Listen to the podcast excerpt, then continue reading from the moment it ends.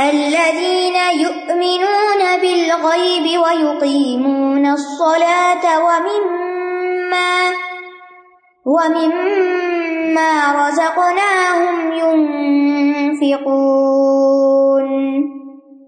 وہ جو غیب پر ایمان لاتے ہیں اور نماز قائم کرتے ہیں اور ہم نے جو رسک انہیں دیا ہے، اس میں سے وہ خرچ کرتے ہیں۔ اس آیت میں اور اگلی آیات میں متقین کی صفات بتا دی گئی کہ متقین کی پہچان کیا ہے۔ کیسے پتا چلے گا کہ کوئی شخص متقی ہے؟ تو اس کی یہاں پہلی صفت یہ بتائی گئی اللہ دینا یو مینون بالغیب۔ وہ جو غیب یعنی بن دیکھی چیزوں پر ایمان لاتے ہیں یعنی جن کے پر ایمان لانے کا حکم دیا گیا۔ ایمان کہتے ہیں لغت میں تصدیق کرنا اور اقرار کرنا۔ اور شرعی طور پر ایمان سے مراد دل میں عقیدہ رکھنا، زبان سے اقرار کرنا اور آزاد سے عمل کرنا۔ جوارح سے آزاد سے۔ جب ایمان کا لفظ اکیلا آتا ہے تو اس میں یہ دوسرا مانا پایا جاتا ہے، شرعی مانا دل سے تصدیق، زبان سے اقرار یعنی دل میں تصدیق، زبان سے اقرار اور آزا کے ساتھ عمل، جس چیز کے بارے میں بتایا گیا۔ ہو یعنی انسان کا کسی چیز کے بارے میں ٹھوس عقیدہ رکھنا، جس میں کوئی شک نہ ہو، کسی دوسری چیز کا امکان نہ ہو۔ جیسے ہمیں سورج کو دیکھ کر پکا یقین ہوتا ہے کہ یہ سورج نکلا ہوا ہے، یا یہ کہ ہم کہتے ہیں دن میں سورج نکلتا ہے۔ اور رات میں سورج غروب ہو جاتا ہے۔ کیونکہ یہ یقین جو ہوتا ہے، یہ ایمان جو ہوتا ہے، یہ عمل کو آسان کرتا ہے۔ ابن مسعود کہتے ہیں، یقین پورا ایمان ہے اور ایمان کا تعلق غیب سے ہے۔ اور غیب سے مراد وہ تمام حقائق ہیں جو انسان کے حواس اور عقل کی رسائی سے باہر ہے غیب کیا ہے جو ہمارے حواس سے باہر؟ نہ دیکھ سکتے ہیں، نہ سن سکتے ہیں، نہ چھو سکتے ہیں۔ حواس سے باہر ہے اور عقل کی رسائی سے بھی باہر یعنی ہم ان کو امیجن بھی نہیں کر سکتے۔ اس میں اللہ تعالیٰ کی ذات ہم میں سے کسی نے نہیں دیکھا اللہ تعالیٰ کو، نہ دیکھ سکتے ہیں۔ فرشتے، وہی کا نازل ہونا۔ پچھلی آسمانی کتابیں، سابقہ امبیا ہم میں سے کسی نے نہیں دیکھے۔ تقدیر کے امور کی تقدیر لکھی ہوئی ہے۔ مرنے کے بعد دوبارہ زندہ ہونے کی بات جو کی جاتی ہے، قیامت کے دن اٹھیں گے سب۔ قیامت کا دن اور اس میں جو واقعات پیش آئیں گے، اللہ تعالیٰ کے سامنے پیش ہونا، حساب کتاب، جنت، دوزخ وغیرہ کے حالات، یہ سب کچھ کیا ہے؟ غیب۔ تو جو شخص ان چیزوں پر ایمان رکھتا ہے، اسی کو ہدایت ملتی ہے۔ نبی صلی اللہ علیہ وسلم کی ایک حدیث سے ہمیں پتہ چلتا ہے کہ ایمان کیا ہے۔ جبریل علیہ السلام نے جب آپ سے آ کر پوچھا ایک مجلس میں، اور انہوں نے رسول اللہ صلی اللہ علیہ وسلم کے سامنے اپنے ہاتھ رسول اللہ صلی اللہ علیہ وسلم کے گٹنے پر رکھ دیے۔ یعنی جیسے اتحیات میں بیٹھے ہوتے نا، ایسے نبی صلی اللہ علیہ وسلم بیٹھے ہوئے تھے، وہ بھی آ کے سامنے ایسے ہی بیٹھے، اور انہوں نے اپنے ہاتھ کہاں رکھے؟ اپنے گٹنوں پہ نہیں، بلکہ نبی صلی اللہ علیہ وسلم یعنی ادب کے ساتھ بیٹھے، جھک کے۔ یعنی جب آپ کو کچھ لینا ہوتا ہے، تو آپ کو گلاس اوپر کرنا پڑتا ہے یا نیچے رکھنا پڑتا ہے؟ کہ گلاس بھرنا ہو، نیچے۔ ٹھیک ہے؟ تو لینے والی چیز جو ہوتی ہے، وہ ہمیشہ نیچے ہی ہوتی ہے۔ ٹھیک؟ کچھ بھی ہو۔ تو بہرحال، وہ اس طرح بیٹھے۔ حالانکہ وہ جبریل امین تھے، دین سکھانے کے لیے آئے تھے۔ انہوں نے پوچھا، مجھے بتائیے ایمان کیا ہے؟ آپ نے فرمایا، ایمان یہ ہے کہ تم اللہ پر ایمان لاؤ، آخرت کے دن پر فرشتوں پر، کتابوں پر امبیا پر، اور تم ایمان لاؤ موت اور موت کے بعد کی زندگی پر، تم ایمان لاؤ جنت و جہنم پر، حساب و کتاب پر، میزان پر، تم ایمان لاؤ تقدیر پر، اور اس کے تمام حصوں پر یعنی اس کے خیر و شر پر۔ انہوں نے پوچھا، کیا جب میں یہ کام کر لوں گا تو میں مومن ہوں گا؟ آپ نے فرمایا ہاں جب تم یہ کام کر لو گے تو مومن ہوگے۔ تو اس سے کیا پتا چلتا ہے کہ ان چیزوں پر ایمان لانا بے حد ضروری ہے۔ اس کے بغیر کوئی شخص مومن نہیں ہوتا۔ اور اگر ایمان نہ ہو تو پھر ہدایت بھی نہیں ہوتی۔ دوسری صفت وہ یقین و نسلاتا اور وہ نماز قائم کرتے ہیں۔ یعنی متقین کی دوسری نشانی نماز قائم کرنا ہے۔ اور یہ ایمان بالغیب کی عملی شکل ہے۔ یعنی جو شخص ایمان لے آتا ہے، پھر وہ کیا کرتا ہے؟ اس کے تقاضے بھی پورے کرتا ہے۔ اور ان تقاضوں میں سب سے پہلا تقاضا کیا ہے؟ نماز قائم کرنا، نماز کی ادائیگی۔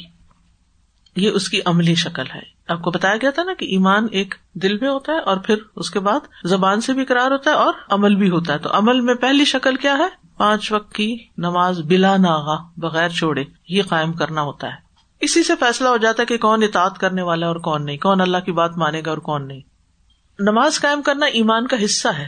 قرآن مجید میں نماز کے لیے لفظ ایمان بھی آیا ہے۔ وہ ماں کا اللہ ایمان اکم اللہ کبھی ایسا نہیں کہ تمہارا ایمان ضائع کر دے۔ یعنی تمہاری پچھلی پڑی ہوئی نمازیں ضائع کر دے۔ یہاں پر یکرم سلاد یا تو نہ وغیرہ نہیں کہا گیا، بلکہ یقین سلاد تو اقامت سلاد کا مطلب کیا ہے؟ کہ جس طرح رسول اللہ صلی اللہ علیہ وسلم نے نماز ادا کی، ویسے ہی ادا کی جائے۔ کیونکہ آپ نے فرمایا تھا، کیا؟ سلو کمار تمونی اسلی نماز ایسے پڑھو جیسے میں پڑھتا ہوں۔ تو اس کے تمام ارکان اور شروع اور خوشو و خزور حضور قلب کے ساتھ نماز ادا کرنا اقامت سلاد ہوتا ہے۔ اقامت سلاد میں رکو اور سجود کو پورا پورا ادا کرنا شامل ہے۔ ابن عباس کہتے ہیں، اقامت سلاد کا مطلب ہے رکو اور سجود کو پورا پورا ادا کیا جائے۔ ابن کثیر لکھتے ہیں خوشو و خزو اور پوری توجہ کے ساتھ نماز ادا کی جائے۔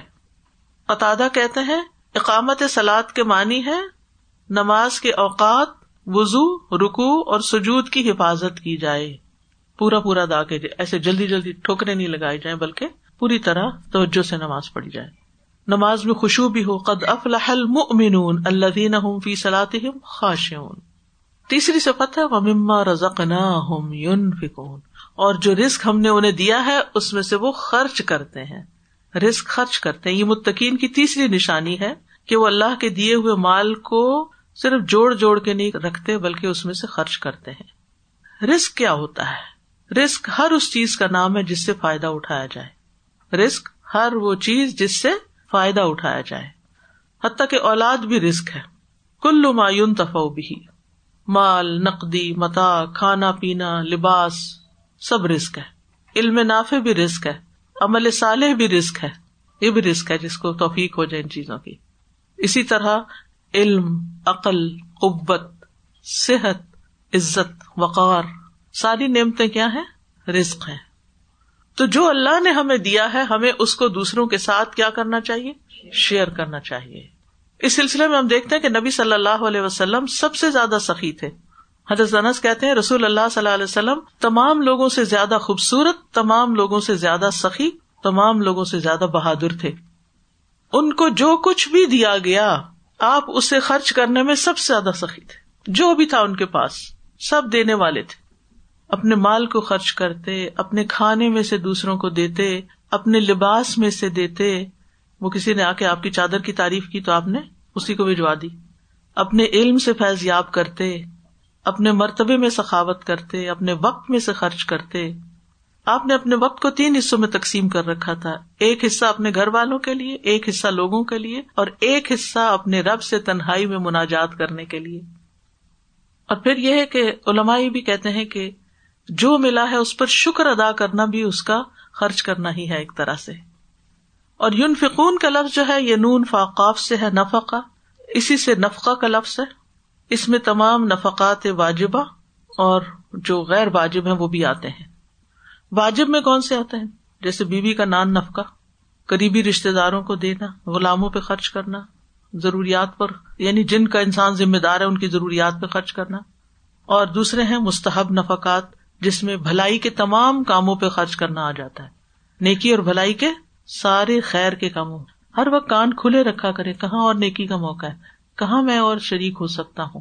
چاہے تھوڑی سی اماؤنٹ کیوں نہ ہو، اپنا حصہ ڈالا کرے کہ میں اس سے محروم نہ ہو جاؤں۔ کیونکہ جو مال خرچ کرتا ہے نا، اس کے دل کے اندر ایک رکت ہوتی دل نرم ہوتا ہے اور یہ قرآن نرم دلوں پر ہی اترتا ہے۔ تبھی ابزارو کر سکتے ہیں آپ۔ ایسے ہی نہیں کہہ دیا گیا کہ کل کتاب رہی بفی حدل اور پھر مما رزقنا ہم ان پہ کون تو فی سبیل اللہ خرچ کرنا، دین کی خدمت، دین کو پھیلانے کے لیے خرچ کرنا، اللہ کی اطاعت کے راستوں میں خرچ کرنا۔ اس کی کچھ شرائط ہیں۔ سب سے پہلے یہ کہ خالص اللہ کے لیے ہو، کیونکہ جو چیز اللہ کی خاطر خرچ نہیں کی جاتی، اس کا فائدہ نہیں ہوتا۔ دوسرا یہ ہے کہ طیب مال میں سے ہو، حلال مال میں سے ہو، کیونکہ اللہ سبحان تعالیٰ صرف طیب قبول کرتا ہے۔ نبی صلی اللہ علیہ وسلم نے فرمایا، جس نے کھجور کے برابر پاک مال کا صدقہ کیا اور اللہ نہیں قبول کرتا مگر پاک کو، تو اللہ تعالیٰ اس کو دائیں ہاتھ سے قبول کرتا ہے اس کو بڑھاتا اور پھلاتا ہے۔ جیسے تم میں سے کوئی اپنے گھوڑے کے بچھیرے کو بڑھاتا، پھلاتا ہے، یہاں تک کہ وہ پہاڑ کے برابر ہو جاتا ہے، ایک لکما اتنا اللہ تعالیٰ قبول کرتا ہے۔ تیسرا یہ کہ اپنی پسند کی چیز میں سے خرچ کرنا۔ یہاں بازوقت کمی ہو جاتی ہے۔ ایکسٹرا تو آپ خرچ کر دیتے ہیں، لیکن ایک کھانا ہے مثلاً، آپ کا دل چاہ رہا ہے خود کھا جائے اور آپ کسی کو کھلا دیتے ہیں۔ یہ بڑے دل کی بات ہوتی ہے۔ پھر اصراف نہ کرنا، اعتدال کا رستہ اختیار کرنا۔ پھر ایسی جگہوں پہ خرچ کرنا جہاں اللہ تعالیٰ پسند کرتا ہے۔ صدقے کے دس فائدے ہوتے ہیں۔ پانچ دنیا میں اور پانچ آخرت میں۔ دنیا میں مال پاک ہو جاتا ہے۔ صدقہ کرتے رہنے سے مال پاک ہو جاتا ہے۔ علم کی بھی زکات نکلتی رہتی ہے۔ جسم کی بھی زکات ہوتی ہے۔ تو آپ اپنے ہاتھ پاؤں سے کسی کی خدمت کرتے ہیں۔ تیسرا ہے آزمائش اور امراض دور ہوتی ہیں۔ آزمائشوں کو دور کرتا ہے۔ چوتھا یہ کہ آپ کسی کے دل میں خوشی پیدا کرتے ہیں۔ جب آپ کسی کو کوئی چیز دیتے ہیں، وہ خوش ہو جاتا ہے۔ پانچواں یہ کہ مال میں برکت ہوتی ہے۔ یہ دنیا کے فائدے تھے۔ اور یاد رکھیے کہ صدقے سے مال کم نہیں ہوتا۔ مریضوں کا علاج بھی صدقے سے کرنا چاہیے۔ آخرت میں پانچ فائدے کیا ہوں گے؟ حساب میں آسانی ہو جائے گی۔ وی آئی پی ٹریٹمنٹ ہوگی آپ کے ساتھ۔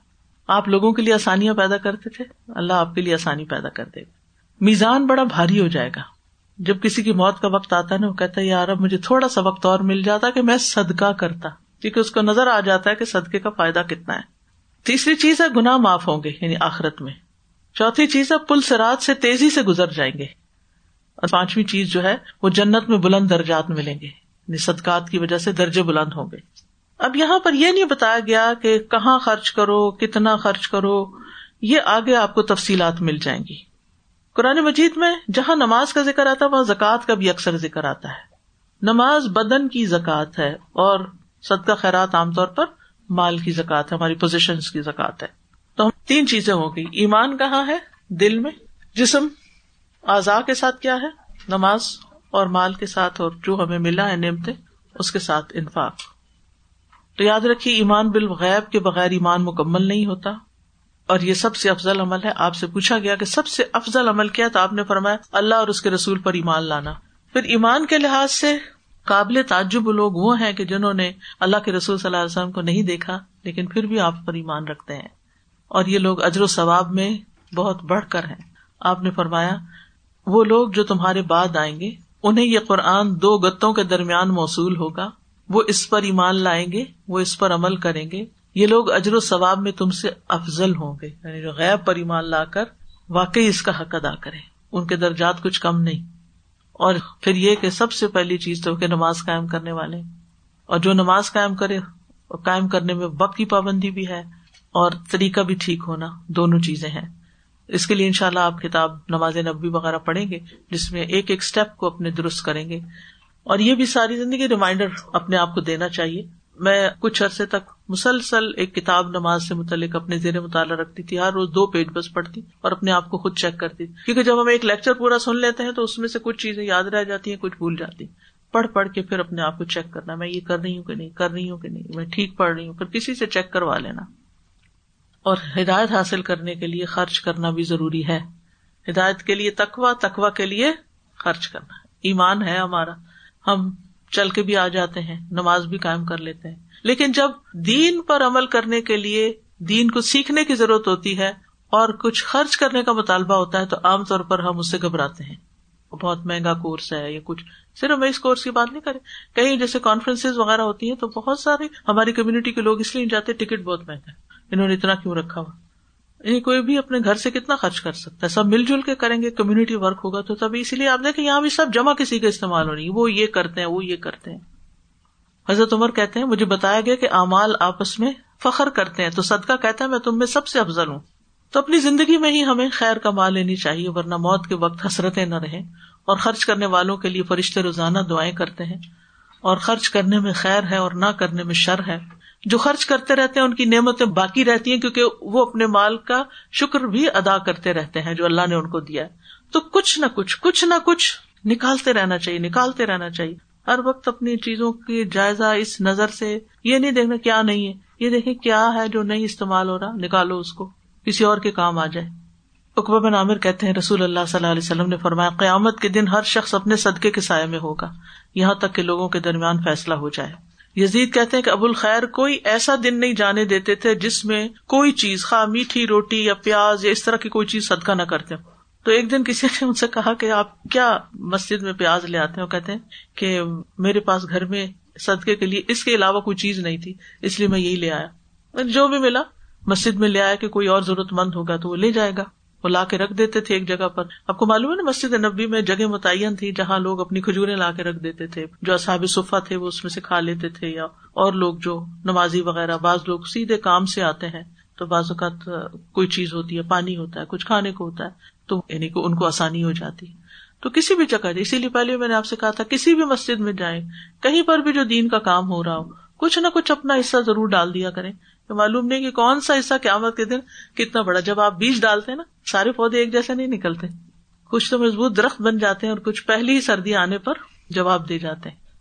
والذين يؤمنون بما أنزل إليك وما أنزل من قبلك وبالآخرة هم يوقنون اور وہ جو اس پر ایمان لاتے ہیں جو آپ پر نازل کیا گیا اور اس پر بھی جو آپ سے پہلے نازل کیا گیا اور وہ آخرت پر بھی یقین رکھتے ہیں۔ یہ متقین کی چوتھی صفت بتائی گئی کہ وہ قرآن مجید پر بھی ایمان رکھتے ہیں اور جو کتابیں پہلے نبیوں پر نازل ہیں، ان کو بھی اللہ کی کتاب مانتے ہیں۔ لیکن عمل کے اعتبار سے صرف قرآن پر عمل کرتے ہیں کیونکہ پچھلی کتابیں منسوخ ہو چکی ہیں۔ اب یہاں پر جو لفظ ہے نا، یہ قابل غور ہے۔ ولرین یؤمنون بما انزل جو بھی نازل کیا گیا تو نبی صلی اللہ علیہ وسلم پر قرآن بھی نازل ہوا اور اس کے علاوہ سنت بھی۔ سورت النساء میں آتا ہے وہ انزل اللہ علیہ کل کتاب و الحکمت اللہ نے آپ پر کتاب اور حکمت دونوں نازل کی ہیں۔ تو نبی صلی اللہ علیہ وسلم پر نازل کردہ ساری کی ساری وہی پر ایمان لانا ضروری ہے۔ آپ اپنے پاس سے باتیں نہیں بتاتے تھے جو احادیث وغیرہ میں آتی جو صحیح اوتھینٹک احادیث ہے وہ انل ہوا ان ہوا اللہ واہی یو ہا وہ وہی کے ذریعے آپ کو سکھایا جاتا تھا۔ حسان بن نتیہ کہتے ہیں، جبریل علیہ السلام نبی صلی اللہ علیہ وسلم کے پاس سنت لے کر بھی اترتے تھے اور جس طرح آپ کو قرآن سکھاتے تھے، اسی طرح سنت کی بھی تعلیم دیتے تھے۔ آپ نے خود بھی فرمایا، خبردار، مجھے قرآن کے ساتھ اس جیسی ایک اور چیز بھی دی گئی، جس کو وہی غیر مطلوب کہتے ہیں، جو وہ تلاوت نہیں کی جاتی۔ قرآن کی تلاوت ہوتی ہے۔ وما ضلع من قبلک اور جو آپ سے پہلے نازل ہوا، پچھلی کتابیں، سابقہ کتب جن کو کہتے ہیں۔ سورت النساء کی یاد نمبر ون تھرٹی سکس میں آتا ہے، یا الذین آمنو آمنو بلّہ و رسول ہی ول کتاب الدی نزل اللہ رسول ہی ول کتاب الدی انزل من قبل یہ واضح دلیل ہے اس بات پر۔ اے لوگ جو ایمان لائے ہو، ایمان لاؤ اللہ اور اس کے رسول پر اور اس کتاب پر جس نے اپنے رسول پہ نازل کی اور وہ کتاب جو اس نے اس سے پہلے نازل کی۔ حکم دیا گیا کہ اس پر ایمان لاؤ اور وہ ایمان لے آتے ہیں۔ یہاں اس آیت میں کیا کہا؟ منون ضلع کا وما ضلع من قبل اسی طرح ابو حرارا کہتے ہیں کہ رسول اللہ صلی اللہ علیہ وسلم نے فرمایا، جب اہل کتاب تم سے کوئی چیز بیان کرے نہ ان کی تصدیق کرو، نہ تقزیب کرو، بلکہ کہو آ منا بلّہ وما ضلع علینا وما ضلع علیہ ہم اس پر ایمان لاتے ہیں جو ہماری طرف آیا اور جو تمہاری طرف آیا۔ وہ بالآخرت ہم یو قنون اور آخرت پر وہ پورا یقین رکھتے ہیں۔ آخرت کا لفظ اول کے مقابلے میں ہے، آخر۔ اور اس کے ساتھ جب تے لگا دی گئی مونس کی تانیس کی، تو آخرت بن گیا۔ دنیا کے بعد والی زندگی کو آخرت کہا جاتا ہے۔ ہر وہ چیز جو مرنے کے بعد ہمیں نظر آئے گی اور واقع ہوگی، وہ آخرت کہلاتی ہے۔ اور اس کا ذکر خاص طور پر یہاں کیا گیا کہ یہ ایمان کا رکن ہے۔ اس میں قبر قبر کے اندر جو کچھ ہوگا، پھر سور کا پھونکا جانا، موت کے بعد دوبارہ جی اٹھنا، حشر شفات حساب کتاب امال ناموں کا پھیلایا جانا، میزان، حوض کوثر، مومنین کا امتحان، پل، سرات، آگ کنترا جنت، یہ سب کچھ اس میں شامل ہے، یہ آخرت کے حصے کمپونیٹس ہیں۔ ٹھیک ہے؟ ان سب کے بارے میں ہمیں علم ہونا چاہیے۔ اور یقین ایسے علم کامل کو کہتے ہیں جس میں ادنا سا شک بھی نہ ہو۔ یعنی انہیں آخرت کے آنے میں کسی قسم کا کوئی ڈاؤٹ ہے ہی نہیں۔ نہ حساب میں شک ہے، نہ پل سرات کے بارے میں کوئی شک ہے، نہ جنت کے بارے میں شک ہے، نہ جہنم کے بارے میں۔ بلکہ ان کو یقین ہے کہ موت کے بعد دوبارہ اٹھیں گے اور آخرت پر وہ یقین رکھتے ہیں۔ تو اس شاید سے پتا چلتا ہے کہ متقی وہ ہوتا ہے جو قرآن و حدیث میں فرق نہیں کرتا، وہی سیدھے رستے کی ہدایت پاتا ہے۔ متقی وہ ہوتا ہے جو نماز قائم کرتا ہے، متقی وہ ہوتا ہے جو اللہ کے دیے ہوئے رسک میں سے خرچ کرتا ہے، اور پھر اس پر ایمان لاتا ہے جو آپ پر نازل ہو اور اس پر ایمان لاتا ہے جو پہلے نازل ہو اور وہ آخرت پر یقین رکھتا ہے۔ اصل میں ہماری اصلاح ہو نہیں سکتی جب تک آخرت پر یقین نہ ہو۔ اکاؤنٹیبلٹی جب تک نہ ہو تو انسان سیدھا کام نہیں کرتا، صحیح کام نہیں کرتا۔ تو آخرت اکاؤنٹیبلٹی کے لیے اس کی تیاری ہمیں دنیا میں کرنی ہے۔ ہمیں آخرت کو سامنے رکھتے ہوئے کام کرنا ہے۔ سورت کہف میں آتا ہے، فمن کا نیرجو لقا ربی فلیام ولا یشرق بے عبادت ربی احدا جو شخص اپنے رب کی ملاقات کی امید رکھتا ہے، اسے چاہیے کہ وہ نیک عمل کرے اور اپنے رب کی عبادت میں کسی دوسرے کو شریک نہ کرے۔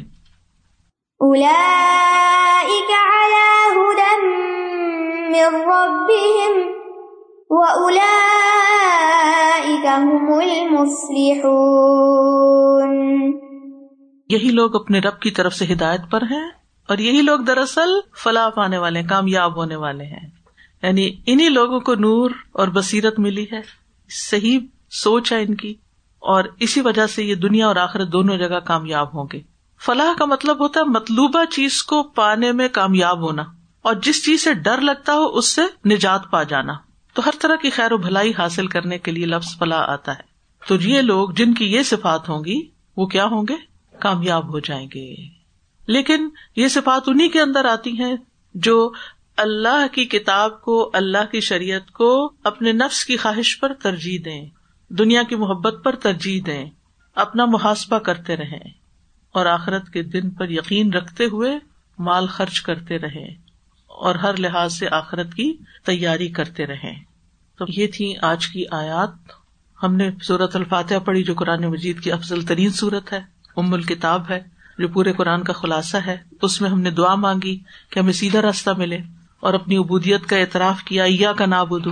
اب اس عبادت کے لیے ہمیں یہ کتاب دی جا رہی ہے کہ اس کو پڑھو، اس پر عمل کرو، یہ ہدایت دے گی۔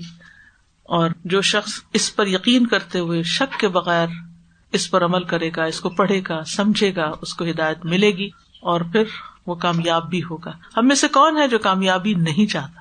ہر شخص کامیاب ہونا چاہتا ہے۔ لیکن ہم نے کامیابی کا مفہوم کچھ اور بنا رکھا ہے۔ ہم کامیابی کس کو سمجھتے ہیں؟ صرف دنیا میں کامیاب ہونے کو۔